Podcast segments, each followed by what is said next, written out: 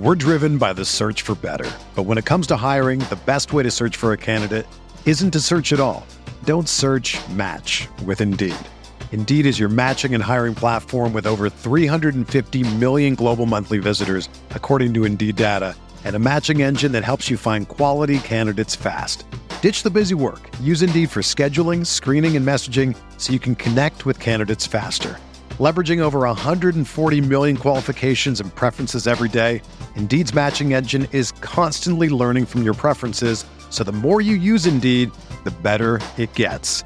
Join more than 3.5 million businesses worldwide that use Indeed to hire great talent fast. And listeners of this show will get a $75 sponsored job credit to get your jobs more visibility at Indeed.com slash BlueWire. Just go to Indeed.com slash BlueWire right now and support our show by saying that you heard about Indeed on this podcast. That's Indeed.com slash BlueWire. Terms and conditions apply. Need to hire? You need Indeed. Welcome to the RotoWire Prospect Podcast. I'm your host, James Anderson, brought to you this week by Rival Fantasy.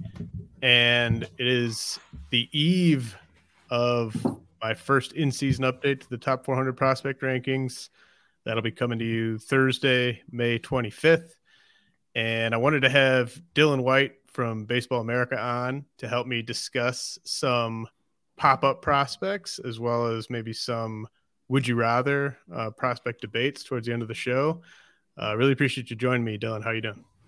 I'm doing well. It's always a pleasure to be on this one of my favorite podcasts to uh, be on, but also to listen to and watch. So thanks again.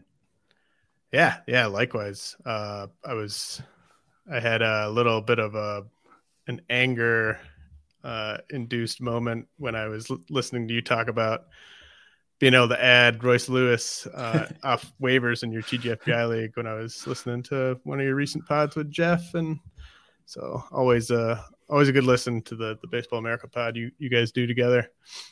Um, it is a prospect update season, at least for me. Uh, about ninety percent of the way done, but wanted to talk through some guys with you. Uh, I think we're going to kind of almost start with sort of the the deeper names and work our way to sort of the more uh, shallower names as we go. Uh, but I'm going to basically throw a, few guys that you you sent my way at you, and and you can sort of talk about why they are they've caught your eye or they've caught RoboScout's eye uh, so far in the early going. Let's do it Uh, let's let's start with Hunter Goodman. Uh, most of the guys we're going to talk about uh, in this first part of the show are prospects who are completely off my top 400 entering the season. Uh, Hunter Goodman was in the in the kind of the th- 300 to 400 range, so that that essentially qualifies. And he's been very impressive this season.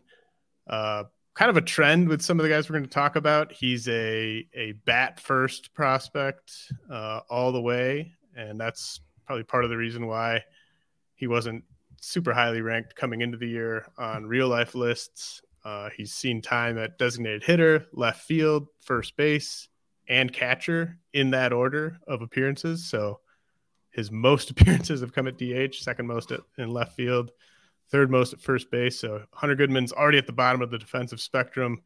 But what really stands out to you about his offensive tool set? Yeah, no, you're exactly right. He's a right, right, right, with and at the bottom of the defensive spectrum. So he's got a very high bar that he has to clear. But he's second in Double A right now in home runs um, with 14 behind Chandler Redmond, 26 year old in the Cardinals organization, who's not really a a viable prospect. Um, and he's in the Rockies, so like, if he makes it up like a a CJ Cron type person? He's could be definitely fantasy relevant. Um, he has incredible exit velocities, like they're very high. And among those with the high exit velocities that he's showing, he's got like the second highest contact rate of those. So he's kind of like those are the two main things I like to look for uh, when I have Statcast data I can look at. It's the exit velocities and the contact rate, and then to a certain extent chase rate, um, which is kind of like how sustainable, uh, in my opinion, is the the contact rate and and how how much can you actualize the power in game. Um, and he, he's just doing excellently. So I, I had this tool I made at uh, when I was at Prospects Live, like this hitter comp tool, um, where it kind of looks at the profile of hitters like walk rate, strikeout rate, slugging, ISO, ground ball rate, swinging strike, all that stuff, and then it kind of compares to who was at the same level and at the same age who had comparable numbers, just to give you kind of like a uh, a ground floor of what you could expect. Like, have, have we seen people who've made it to the majors with that sort of profile? Um, and the closest comp actually was Matt Mervis from 2022.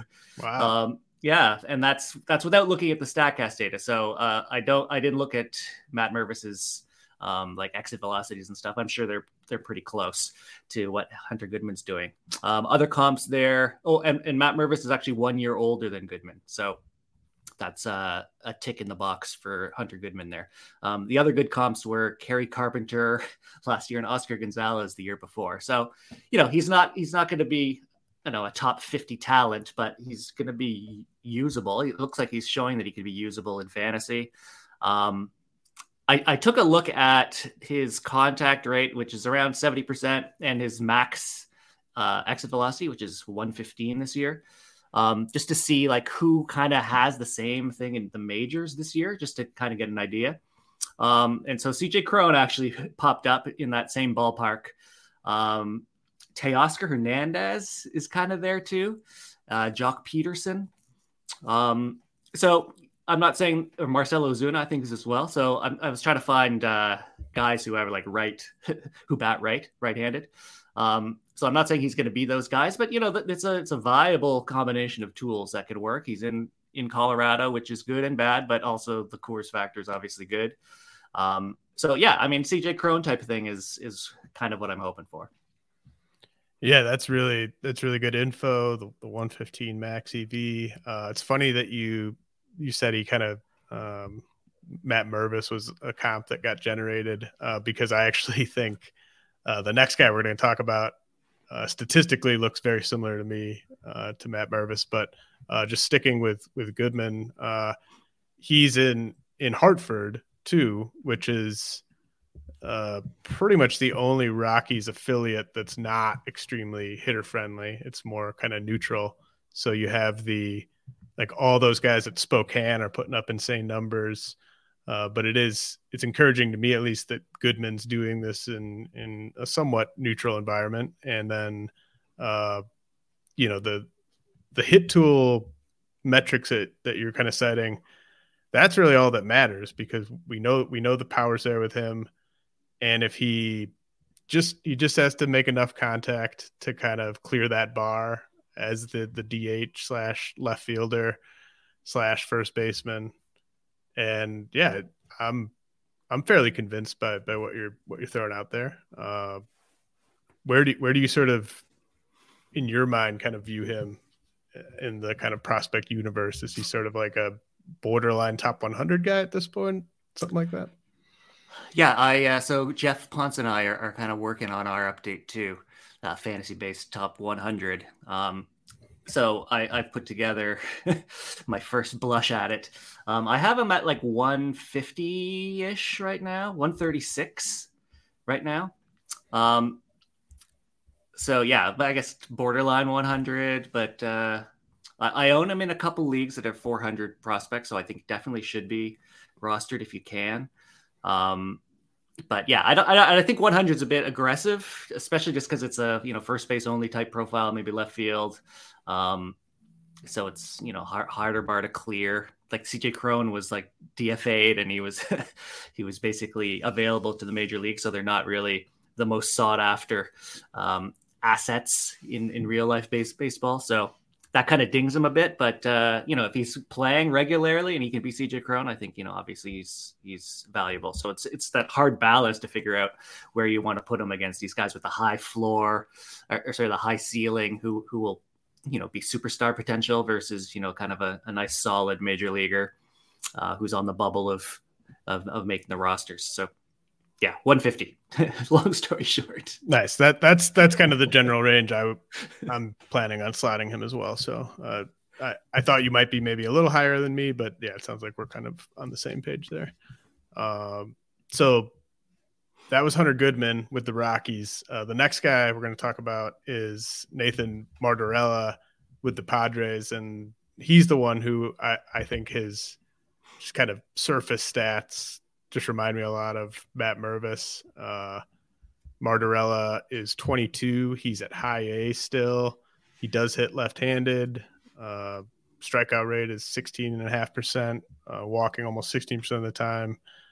Uh, what do you, what do you like about uh, Martorella? I assume the the approach at the plate. Yeah, definitely the approach at the plate. Um, we have some uh, NCAA Statcast data, and it was quite impressive. And then he had a brief um, cup of coffee in it professionally last year, uh, and it was also impressive what he was putting up Statcast wise. So, like I said earlier, like contact, I like max EVs or barrels or hard hit rate, and and then I like chase, and he is basically plus for all of those. Um, he was plus last year um, as well. So I in in our BA preseason first base preview, um, I talked about Tyler Locklear um, as as a breakout as a sleeper. I think he's fairly popular right now in the prospect circles. Um, because if you if you plotted contact versus hard hit rate at low A last year, he clustered with uh, Junior Caminero and James Wood and Nathan Martorella. So I picked Martorella as a breakout, um, prospect breakout at first base um, as part of the magazine, and it's just the contact rates plus, the exit velocities are plus, the the chase rate is plus. Um, he is a bit older for the level, admittedly, but like what we're hearing um, from the Padres is they love his makeup, they love his his work ethic. Um, if you compare him at high A to what Vinny Pasquantino did, they're very very similar. The walk rate, the strikeout rate, the ISO, the WRC plus. Um, so there, there's a chance he could be like the next Vinny Pasquantino. I know people are talking about Locklear being the next Pasquantino Manzardo. I think Martorella has a really good chance of being that too. And in fact, even though he's at a lower level, I, I kind of think I have him ahead of Hunter Goodman in my ranks. I have him at like 125 right now. Gotcha. Yeah. Uh, I had I threw Martorella on the top 400 at the end of last season for like the uh, heading into the offseason update, and then I took him off on the Jan 15th update just because he was towards the bottom of the rankings, anyways. But uh, yeah, he was going to come back on uh, on this update. Uh, these are very tricky uh, types of players to value for for dynasty when they're you know old for the level and at the bottom of the defensive spectrum. It really only takes like two cold months for no one to really care about him anymore. Um, but that's that's kind of the rule when you're when you're a future first baseman slash designated hitter and you're already 22, 23, uh, you just got to keep hitting. But, but the advantage to, to taking those guys though that have the if they have a cold streak, you can just dump them. Is you can churn. You you have yeah. a spot. Like I always struggle to see like who am I going to drop to try to pick up you know the latest hot guy on on RoboScout. Um, and if you have someone who's who's slumping, that's a it's an easy decision. So it actually helps me out to have someone that's kind of volatile. Yeah, yeah, absolutely. Uh, now the next guy uh, is the the one um, from this first four we're going to talk about where he might be able to provide some some defensive value. Uh, Ignacio Alvarez in Atlanta's system. He's only played shortstop this year. I know in the preseason uh, BA write up, uh, you guys sort of had him projected to end up at third base long term. But uh, I mean, really, the the approach at the plate here uh, is, is pretty cartoonish. I know that that kind of made him a popular ad early in the season. Um, so I mean, I guess with with Alvarez, it's it's easy to sort of see the hit tool here and see that as a as a clear um, like his top tool uh, probably. But do you just sort of see this being kind of a Luis Arraez type of prototype? Do you see him getting to more power? Um, I know you guys had a, a, fringe average run grade on him. Uh, you think there's a little bit more there in terms of stolen bases? I think he can be like a, a 12-12 guy. Um, I said on a recent pod with Jeff that if, if you like Vaughn Grissom, then you should probably like uh, Ignacio Alvarez. kind of utility all over the infield can play. They're trying him out at short. Not the like incredible power, not incredible speed, but you know, solid, good, good uh, batting average, good OBP. So I think, I think he's solid. I think I, I, I mentioned when I was on your pod uh, last year that uh, I, I, have trouble with the Vaughn Grissoms. I have trouble with those like 12 12 with good batting average, like uh, Angel Martinez or Liover Peguero. I'm always like, yeah, they don't have that like huge tool that I want, but I, I, I've kind of turned the corner on that and I kind of like them. So Jordan Rosenblum, who, who I kind of co manage with uh, an OC and uh, who's you know one of the founders of Scout the Stat Line, who you had on a couple weeks ago. Um, he really likes Ignacio Alvarez, and so I kept my eye on him. So last year he had uh, 70 plate appearances, I think, and you know he had all the good stuff we want: the pitch recognition, the swing decisions, the walk, strikeout rate, all that stuff. Um, but I, I just kept my eye on him to see if he could carry it through, and he's definitely carrying it through this year. I have him as the third highest projected OBP uh, at the level. Uh, it's high A, right? Um, yep. Yeah, high A. Uh, behind Jackson Holliday and uh, Carter Jensen, the uh, catcher for the Royals, who has a 27% walk rate right now. Um, so high OBP for the level. Obviously, he's also one of the youngest, like 15% of the league. I think he was like the fourth youngest in the South Atlantic League when the season started. Um, RoboScout loves that stuff. So like doing well, doing average or better at, at a at a young level, uh, it really likes. Um, he is a bit passive, so he doesn't chase, but he is a bit passive. And I, I think if you have a 20% walk rate, you probably are passive. Uh, I ran that comp tool on him as well. Uh, and his closest comps, and they weren't that close. They weren't as close as Mervis to uh, to Goodman, but were Tyler Black from last year um, and Alejandro Kirk. So not that surprising, you know, really good walk rates, uh, low strikeout rate, good contact, all that stuff, and not incredible like home run totals or anything. But yeah, I like Alvarez. I have him in a couple places. Uh, I'm not sure what he will become, um, just because he doesn't have that huge like power, huge speed. Um, and I think I have him. Let me check here on my where I have him. Yeah, I have him in the same, basically the same spot as Martorell and Goodman. I have him like the 130 to 150 range right now. Yeah, I mean, I think there to me there are a couple differences between him and Vaughn Grissom. One positive, one negative. Uh, the the positive is that there's already much stronger defensive reports on Alvarez than Grissom. So, like, I think you could there. There's more of a chance probably at this point in their development that Alvarez could handle shortstop than Grissom could. And then on the the negative side for Alvarez, I do think I, I did think more of Grissom's power potential kind of at the same stage than uh, Alvarez. Uh, part of that is just how passive Alvarez is at the plate, but um, you know, Grissom, it's not like he was hitting. It's not like he projected to be like a 25 homer guy when he was in the lower levels, but you could at least easily make a case that he was going to be a 15 homer guy. And with Alvarez, you, you really need to sort of um, stuff has to sort of change in the profile for him to kind of get to 15 homer power. Do you think that's is that fair? Yeah, yeah, I think that's fair. I think that's fair. Cool. Um, okay, we got uh, one more of these guys, uh, and then we'll head to a quick break. But uh, another kind of like uh, Hunter Goodman, although he's still playing the majority of his games at catcher, but uh, Thayron Liranzo with the Dodgers, uh, he's at uh, low A, I want to say, and he's really doing a ton of damage at the plate. Um, he's also played uh, DH and first base in addition addition to catcher. Um, part of that is just Dodgers. The Dodgers always seem to have multiple good catchers on all their teams. So even if they think a guy's going to stick at catcher, you could see them giving them starts at other positions. But, uh, you know, Liranzo seems like it's going to be his bat that really kind of carries him. Yeah, I, I, mean, one of the the great things about being a BA is just the the wealth of knowledge and information I have at my disposal. So I can just like ask Kyle Glaser, like, what's he hearing uh, on uh, these Dodger prospects, or uh, has he seen these Dodger prospects? And uh, So like he helped me in my latest RoboScout article with the Austin Gauthier and Kyle Hurt uh, stuff. But he he likes Thayron Liranzo. I asked him uh, what's what's he think of him, and he says he's good. He actually thinks he he has a good chance to stick behind the plate, even though he's a bit he's a bit stout.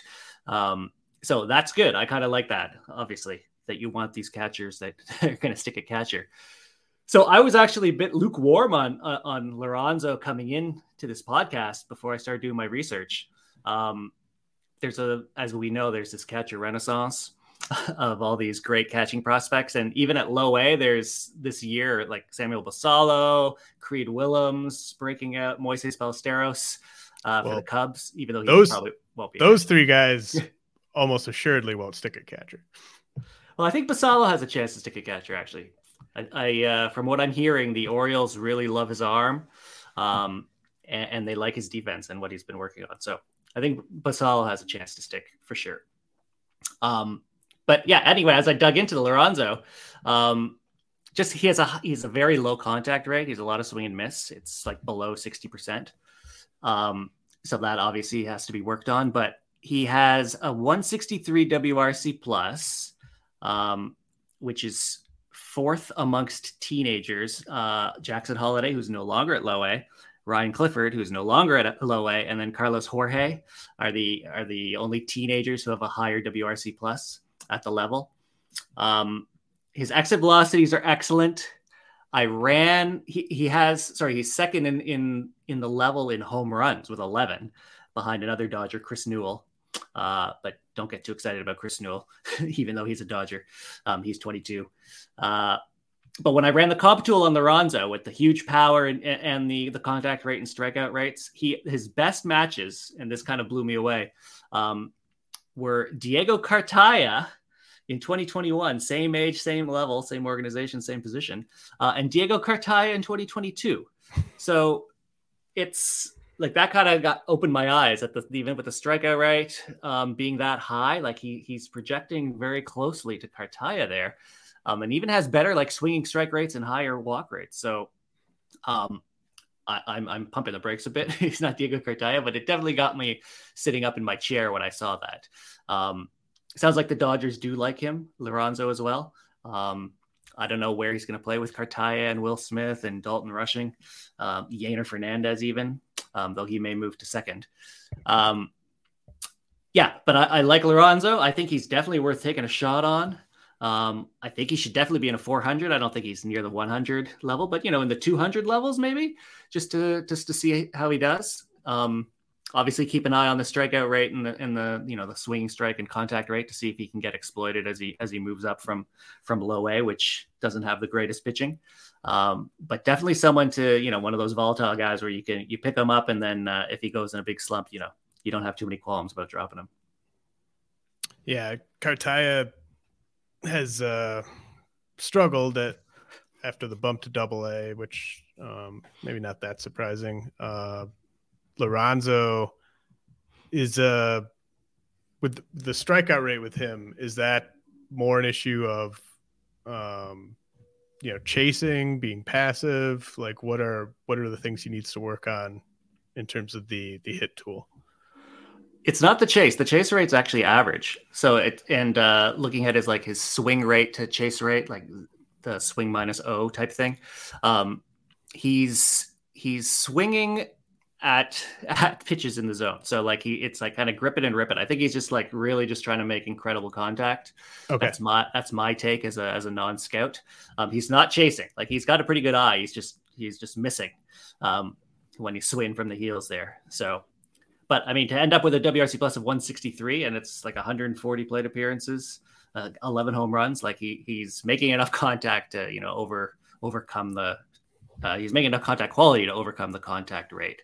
So we'll, we'll see. We'll see. Have to, have to see as as he gets promoted because it's definitely something that could be exploited. But uh, you know, I like what I see right now. Yeah, and then you mentioned Basallo briefly. Um, you know, I was more kind of inferring that Adley Rutschman's going to be their catcher, oh. and if they want to get Basallo's bat in the lineup, it'll be somewhere else. But he's uh, Basallo actually.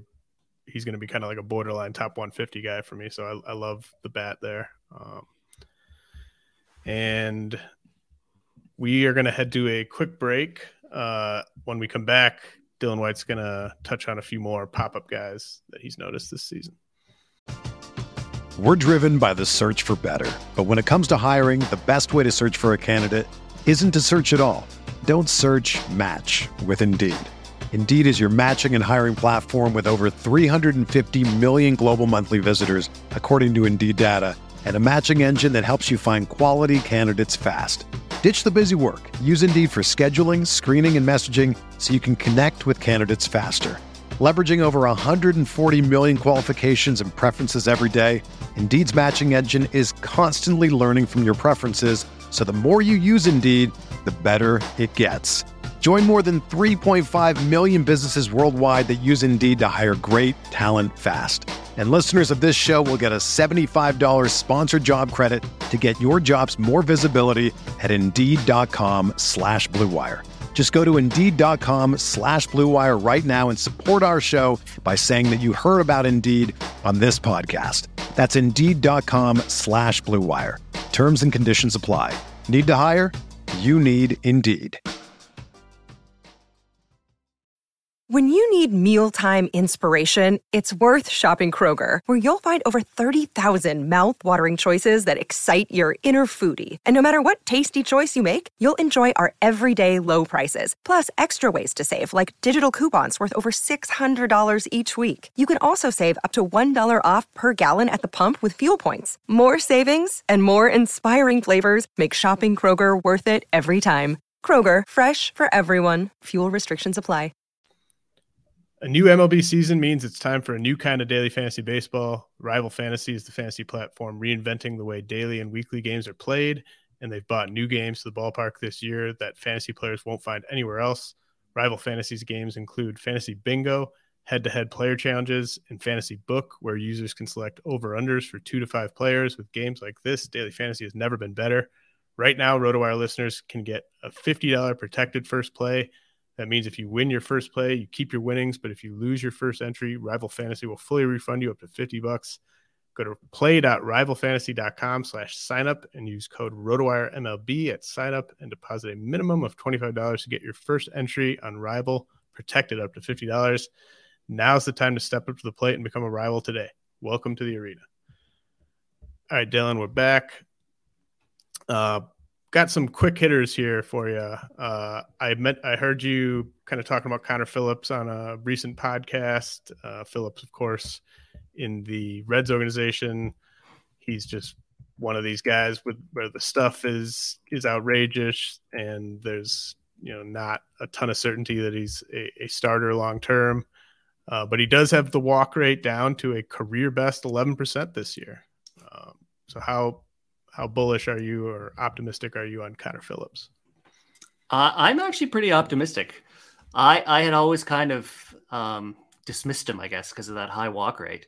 Um, but just looking at the Statcast data that you're talking about, the stuff is just ridiculous. He uh, the four seamers 96, touching 98, but the induced vertical break is like over 21 inches, which is extremely extremely high. So his VAA is very flat. He throws it 67% of the time, which, uh, you know, I wish he was a bit less because uh, of his secondary. I wish he had more secondaries that he could rely on. And the curveball is incredible too. It's uh, low 80s with over a foot of sweep and like over a foot and a half of, of dive or spike, whatever you want to call it, like negative IVB. Um, and he throws it hard. And there's the amount of movement on it at that velocity is like it's basically there isn't much in the majors that's that's similar at all. Um, there's like Seth Lugo has as much movement, but he throws it three miles an hour slower. I think Matt Brash is is close to, um, but I, I, don't have it in front of me. But when you plot kind of like velocity and then like overall movement and horizontal or vertical, like he's at the edges of the clusters of of the cloud of of uh, scatter plots. Um, so the question is, can he stick it at starter? And you know, is the command is the command the problem there? Um, and when I looked at his his level, his age, double A, um, has anyone had a strikeout rate of like 37% with a walk rate of 11%? And there are some numbers, so some names in there that that actually were optimistic. So Dylan Cease in 2018 at the same age had a 39% K rate and 11% walk rate. Uh, Kristen Cristian Javier of the Astros in 2019 had a 39% K rate and a 13% walk rate.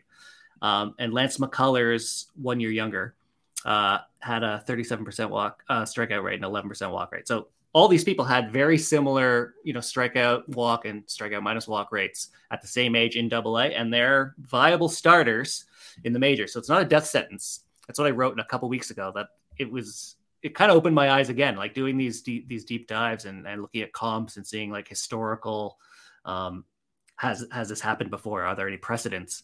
Um, kind of opened my eyes that uh, I think he has a chance to make it as a starter if he continues honing his craft. He's in he's in the Southern League now with that that pre-tack ball, so you know some of these these numbers, including the metrics, the stuff metrics, you know, take them with a grain of salt. Um, but I think the walk rates have gone up in the Southern League because mm-hmm. because of the ball, right? It's like you can't really control where it's going because you know it's unexpectedly uh, doing all that stuff that the pre-tack ball is doing. So um, I'm kind of optimistic. We see Andrew Abbott, you, you, know, your favorite name to discuss the last month or so. he has he has succeeded in AAA, um, and so like obviously his stuff wasn't re- only reliant solely reliant on the on the ball. So I kind of hope the same thing for Connor Phillips. They they the Reds need starters. Um, I expect Abbott to be up soon, and I expect Connor Phillips to be in AAA soon. So I I didn't have him in my 400 Connor Phillips. Um, I think you had him at the back end too, but now I have him like pushing top 100 just because of the just the ceiling from the stuff. I can just see him being just a dominant pitcher um, in the bullpen, or uh, an inconsistently uh, enigmatic starter like Dylan Cease or, or Lance McCullers um, as a starter. So it's he's very compelling. It's the type of guy I want to take a shot on just because the stuff is so good. He's not he's not uh, surviving on pitchability, which uh, you know to me is a bit more iffy. How would you how would you rank uh, Phillips with uh, Ben Brown and Andrew Abbott? I think I have Abbott ahead of Phillips. Um, I think I got Phillips ahead of Brown, or they're very they're in the, the kind of the same area, like the the 110, 120 area. Um, I know that's probably a, a, hot take. I think Ben Brown is kind of uh, one of the most uh, more more talked about AAA pitchers right now. I guess because he's one of the guys who may come up and help redraft players. Uh, one of the sole remaining guys, other than Gavin Williams. Um, but I think I kind of like Connor Phillips. Yeah, I mean, he Phillips had really uh, high grades on his pitches coming into the year, so you know, unlike Andrew Abbott, so like the the Double A, uh, the Southern League stuff, it it's you know, I we were, we were expecting Phillips stuff to be great this year, um, coming into the year. So, um, yeah, I mean the the increase or the the decrease the walk rate is is encouraging, and as you mentioned, like a lot of the times with the guys with the the best stuff, the control can be the last thing to come as to kind of like finish the development as a starting pitcher. So uh, I like the Phillips call there. Uh, what about uh, Chase Hampton and Will Warren in the Yankees org? Uh, Warren was a guy that was fairly highly ranked in that system coming into the year. Hampton, a bit more of a pop up guy. Yeah, I think uh, the consensus is Warren is the guy. I, I, think he's in AAA now, right? Yep. Um, but I kind of like Hampton. I uh, I yeah, so Hampton has a. Um, this might be old. This is from a couple days ago, but uh, forty uh, percent strikeout rate, nine percent walk rate. Um, he's in high A, so you know obviously that's not as good as Will Warren. But looking at his data, it's kind of Connor Phillips esque. Um, the curves maybe not as good, um, and the and the the fastball's probably not as good, but it also has like twenty inches of IVB and it's very flat. Um, the curveball has a lot of velocity um, and move and movement. Like it's kind of in the same ballpark as like George Kirby, Walker Buehler, um, in terms of speed and and movement. So I, I like it a lot. Um, I, I, especially like it because he's he's kind of lesser known. Like Will Warren, people know who Will Warren is. Um, if you're trying to trade for Will Warren, it's going to be difficult. Um, because of the, the, Yankee premium and he's so close to the majors compared to Hampton. But uh, yeah, I just the, the stuff plus underneath for Hampton, I really like. Uh, it's well above average. Let me sorry, I'm just checking out what Will Warren is at. Yeah, I think the stuff plus actually is higher than Will Warren's. Um, so I, I, guess in a vacuum it should be Warren because he's doing this kind of the same thing Hampton's doing, but at a higher level. Um, but I just in my in my heart I like Chase Hampton and his his potential and his future more, probably because because of the cost. Right. Yeah. I mean, you could probably, I bet ninety percent of the people listening to this could pick up Chase Hampton in their dynasty league right now. Um, so that part's nice, and he's got less pro track record than Warren, but he's also that almost sort of means there's kind of more kind of unknown heights to sort of how high you can climb um, when you only made six pro starts and they've been this this good. Uh, last two guys quickly before we get to some some would you rather. Uh, Leonardo Bernal, another catcher, uh, and then Orion Kerkering, uh, this week's or this uh, pod's token reliever. I like talking about at least one reliever with you whenever I have you on. Yeah. So who do you want me to do first? Bernal uh, Well, I these I saved these two for last because to me they were the most boring. So um, who whoever you think is the least boring of the two I've decided are the two most boring. um, uh, let's do Bernal. Okay. Since we talked about it, we have a context. He's a catcher in high A, so same with Liranzo, same with uh, Basallo, same with Creed well, Willems. Right. Um, it's at at at low A, right? Yeah. Low A. Sorry, sorry. Yes. Um, also a teenager. He's just he's he was one of my breakouts last year. He was good, um, but I didn't pick him up anywhere because no one was really talking about him. I couldn't get a get a read on uh, you know what the Cardinals thought, etc. But this year he's kind of followed through he actually is rated higher in RoboScout than than Thayron uh, Liranzo. Um, his contact rates plus, his exit velocities are plus, his chase is, is average. Um, sounds like he's good defensively. Sounds like the Cardinals like him. Um, like I said, he's a teenager, so he's someone I have. I, I have him uh, more than I have of Liranzo. Um, but I think it's going to be a little bit more boring. He's not. He's going to have you know maybe 20 home run power, whereas you know Liranzo's kind of showing the ability for maybe 30 home runs. Um, but Bernal will probably have better you know batting average and OBP. So that was a bit of a boring one, but uh, another name I really like, another catcher, a low A catcher. I, in my in my sleeper article um, for BA, I, I mentioned that if he makes it to high A as a 19 year old, which I think is quite likely, Mm-hmm. Um, that's you know the same progression as Francisco Alvarez being 19 uh, in high A. So it's uh, well, I mean, it will probably be the same with Liranzo. and It's probably the same with with Basallo, who's actually a year younger. But uh, so it, it's it's not unprecedented, but it's quite impressive to be you know a teenager in high A as a catcher, um, especially for an organization who values um, the the importance of the catcher position like the Cardinals do and the Dodgers. Yeah, I mean that's I buy everything you're selling. It's just kind of a how long do I have to wait for this guy that's got like 20 homer upside, you know. Um, but I there's a there's a place for guys like that in in certain dynasty leagues. Yeah, in a 20 team two catcher league, I have them.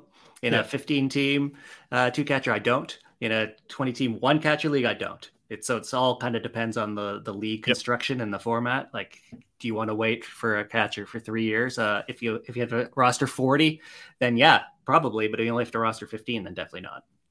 Yep, exactly. And then uh, Kerkering, I, I I love talking relievers, but I mean he's he's at high A. He is at high A, but he throws he touches one hundred. His his NCAA stuff plus last year was it last year was eye popping as well. It was one of the top ones. It was like in the Ben Joyce kind of area. Um, the Phillies were talking about him possibly making it like knocking on the door of the majors this year. I don't think that's possible. Um, but it's the, the fastball is excellent. The slider is almost as good. It's just dominant, especially at low A. He was extremely dominant. High A, I don't have a read on him yet, but uh, yeah, if if you if you like to invest in potential closers like Ben Joyce, um, I think Orion Kirkering or Kirk Kirkering Kirkering. I don't know how to pronounce it, but it's a cool name nonetheless. Um, I think he's he's a good good one to invest in. Yes, yes. Um, was I was it a recent RoboScout article where uh, you mentioned Nick Robertson with the Dodgers? Am I remembering that correctly? Uh, I may have. He may. He's in the top, whatever. Yeah, I don't. Sure. I don't think I wrote about him, but I he was listed. He's a he's a recent reliever who's who's caught my eye. He's at least at AAA, but I, I, I am sure Kerkering has better stuff. Um, okay, so we've got the pop up guys. Any any other pop up guys? Anyone that you want to talk about before we get to my uh my three player battles? Uh, no, no, that's good. You've, uh, cool. Uh... Um, so I'm gonna work uh, kind of down my ranks here, and I, I basically put together uh, some players who I have ranked very close to each other for tomorrow's update. And I wanted to get your take on whether they should be that close, whether you see a, a clear uh, player that you would prefer to have in Dynasty and uh, we'll start with a couple bigger names. Uh, Luis Matos, who recently hit his way to AAA, and Luisangel Acuna, who just continues to make kind of subtle improvements every single year and just keeps inching closer to the big leagues.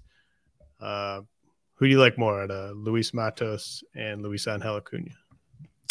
If you asked me before the season, it would have been Acuna uh, pretty much unanimously, but now it's actually Matos.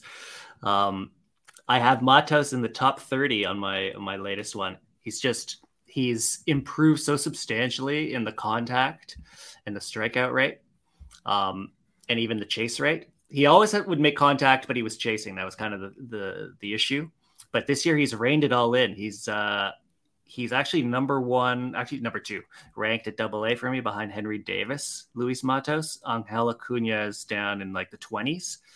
Um, just the strikeout rate at double A is 9% compared to Acuna's 22%. Um, the contact rate's like 10% higher. Uh, the chase rate's 10% better. Um, I, I like Acuna's speed.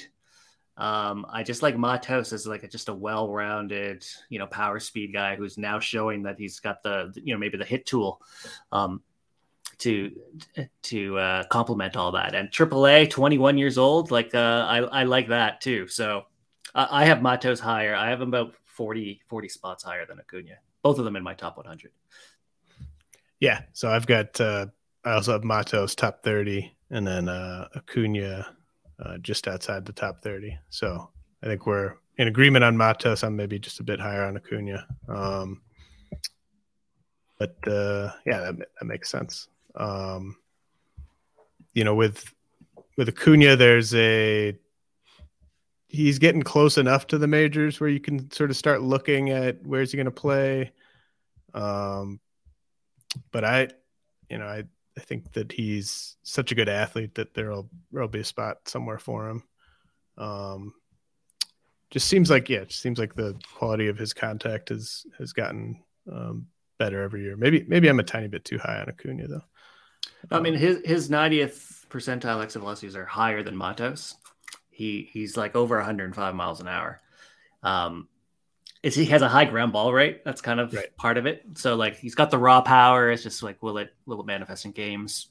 I, I see him at like 15 home runs, 25 stolen bases, which is obviously excellent. uh, and if he's playing shortstop, um, you know, someone you want. I just I like kind of Matos's well-roundedness. I know it's recency bias because last year I was off Matos and it's only been, you know, 130 plate appearances, but it just everything seems to be clicking right now. Um, and he just 21 in AAA. I know Acuna is also 21, but, but in AA. But it's just I don't know. I, am leaning Matos. Oh yeah, yeah. I mean, I'm with you. Um, and yeah, Acuna, 18 for 18 on stolen base attempts. Um, uh, what what else was I gonna say? Oh, slipped my mind. Um, okay, on to the next one.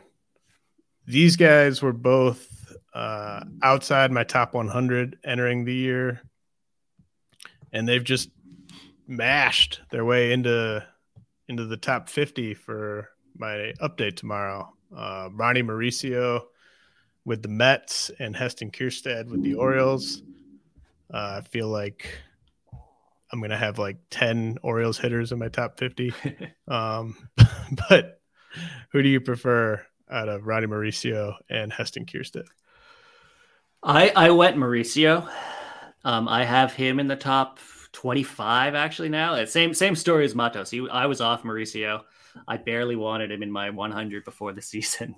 just I just felt his his uh, his reputation was was carrying him, and he wasn't really doing anything um, production wise. But he's he's two years younger than Kjerstad. Um, he has speed as well, um, and the contact rate's actually quite good considering he chases 40% of the time. It's just like the exit velocities are just ridiculous for someone so young. Um, 22 at AAA. Um, I know everyone obviously talks about the chase rate. Um, so, and I've said it many, many times before, but a chase rate of 40%, 75% contact rate, but with exit velocity, like a max EV in like 115 miles an hour um, as a 22 year old, like it can work like Salv Perez, Javi Baez, Ryan Mountcastle all have high chase rates, like above 40%. Um, and Mauricio's exit velocities are as good, if not better, than those guys too, uh, albeit at AAA, not the majors. So I like Mauricio a lot. I think his ceiling is really high. Um, I think they're the Mets are playing him at second base now. Um, so I think they, you know, that kind of means they believe in his near term future in the majors.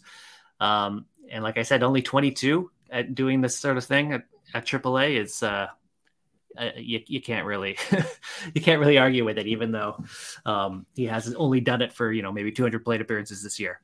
Um, Kjerstad, I also have him in the top 60. Um, great story. Glad he's coming back, and I'm glad he's like just pounding the ball like he is.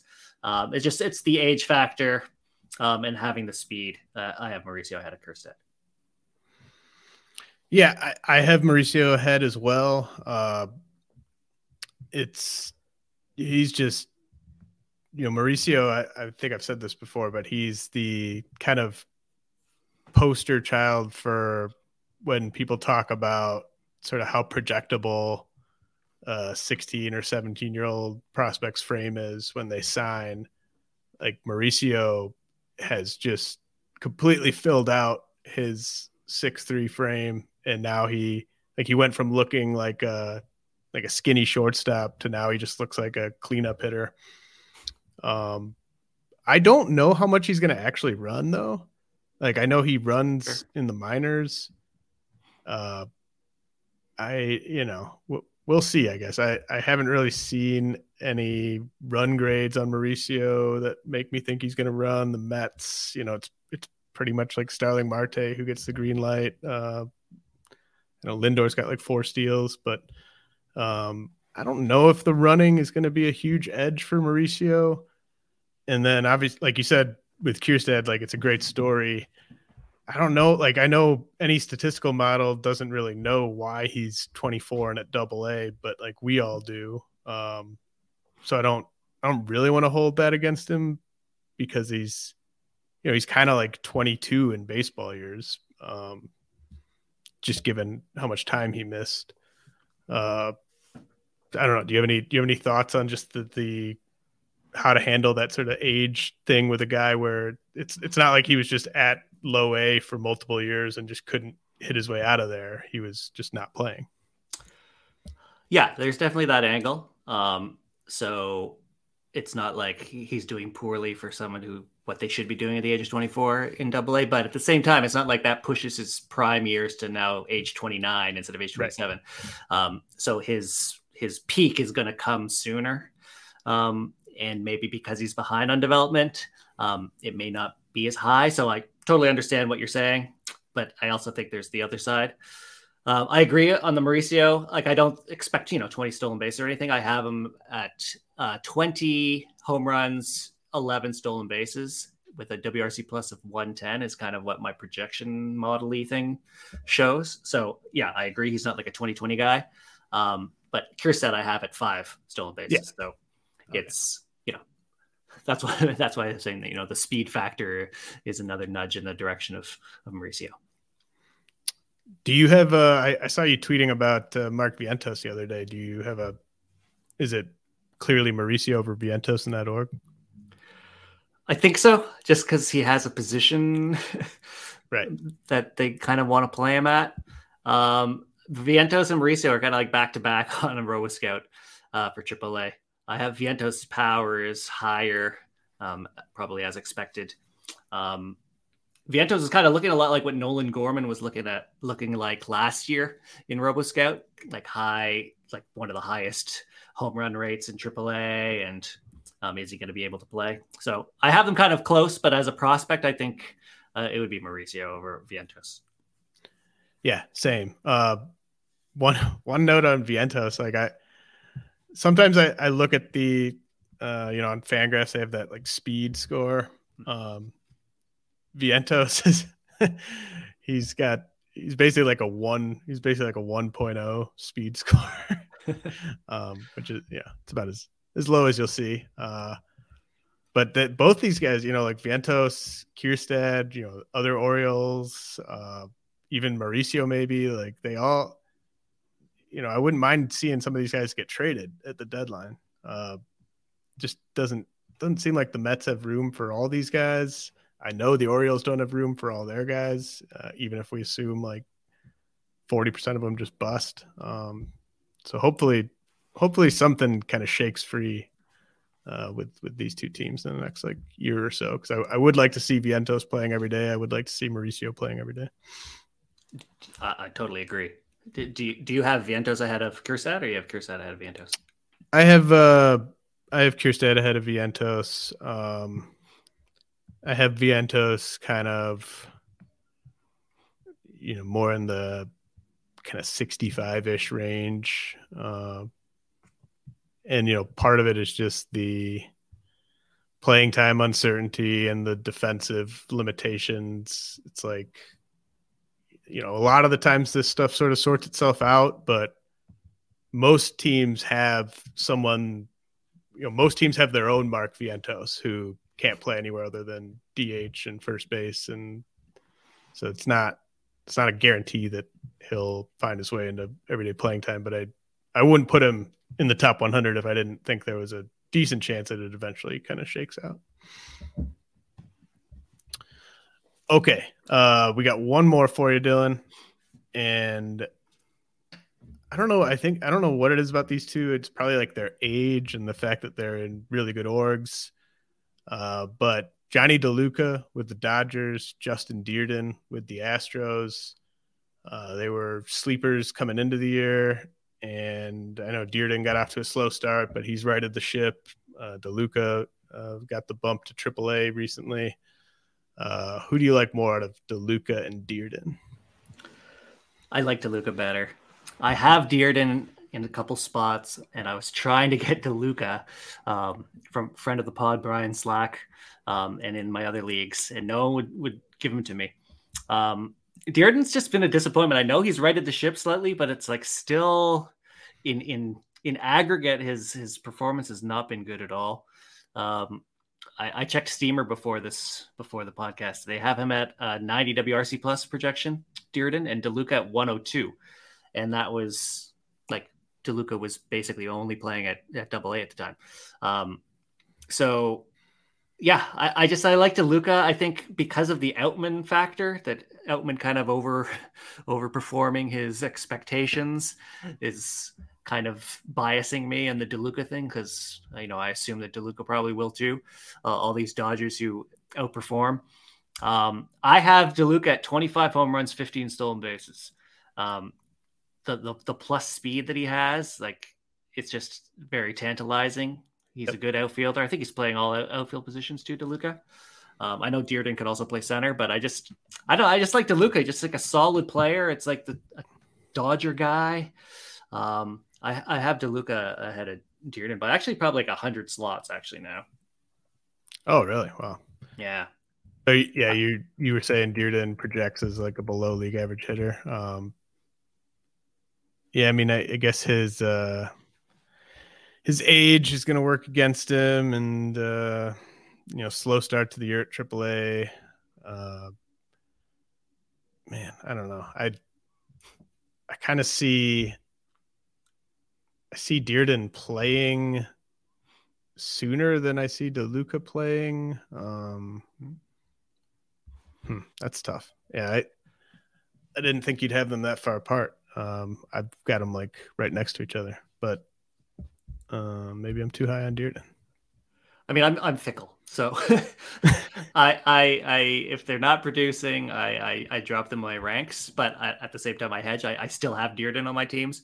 Like so, I, I like these guys, like the Dirden, Tyler Gentry, Kerry Carpenter, Jack Suwinski, Matt Wallner, all these guys who are doing well, should project reasonably well. If they get the playing time, they'll they'll be you know solid contributors. Um, and sometimes it works. Like Suwinski looks like it's working. Kerry Carpenter, it's kind of working. Um, and then sometimes it doesn't. So I actually dropped Gentry in one league, and someone picked him up for 150 bucks immediately. Uh, that Rob DiPietro, DiPietro and uh, Ryan Venancio, their team. Um, still holding on to Dirden though. So uh, I don't know what I'm why I'm telling that reference, but uh, it's in my ranks. I'll have him low, and I'll say definitely DeLuca over Dirden, but I'm still too scared to drop Dirden because you know I also dropped Lars Nootbaar and Jake McCarthy, um, who I also kind of put in the same area where you know they're doing well in in the high levels of the minors, but I, I don't really see they're getting playing time. And then of course I regret it when I drop them. So I don't know what I'm saying other than I like DeLuca better than Dirden on paper, but I'm I'm still too afraid to to I wouldn't trade Dirden for DeLuca necessarily unless you know there's other pieces involved that kind of soften the blow for me yeah, you're you're just you're name dropping all these uh these heavyweights. Uh big time homer pickup by Venancio to go grab Gentry for that much. I I would I'd feel fine dropping Gentry too. Um dude, when we when we say friend of the pod Brian Slack, like is that is that just becoming a bit at this point? Like he, he doesn't he doesn't go on our pods, um, and he doesn't listen to them either. But uh... but uh, we we wish that he was a friend of our pods, but he's uh, he's just kind of doing his own thing. Um, all right, this has been great. Uh, anything you want to mention? That I mean, I, I, feel like you guys are just putting out so much stuff over at BA. It's hard to keep track of it, but uh, what are you working on specifically? Well, we're working on this fantasy top 100 and trying to figure out when to when to release it. Either it's going to be in a couple days or it's going to be pushed back a couple weeks because uh, a whole bunch of other BA content is going to come out and compete with us, uh, cannibalize us, as it were. Um, we have our Dynasty 600 update going to be in a couple weeks. Um, I do my RoboScout articles every week. Um, got our hands on some NCAA data, which I may be kind of running through the RoboScout model to see if it shows out anything compelling. Um, just trying to help out the whole team. Um, but yeah, just continue to pump out the fantasy content at BA and uh, do my thing. Awesome, man. Well, definitely recommend subscribing to BA. I can't imagine why anyone listening to this pod wouldn't have a BA subscription, but you definitely got to have one. Uh, definitely follow Dylan on Twitter. Uh, multiple underscores in between the and arrival. Uh, really appreciate you joining me, man. Uh, this was a lot of fun. Always a pleasure. I'll come on anytime. Awesome. This has been the RotoWire Prospect Podcast brought to you by Rival Fantasy.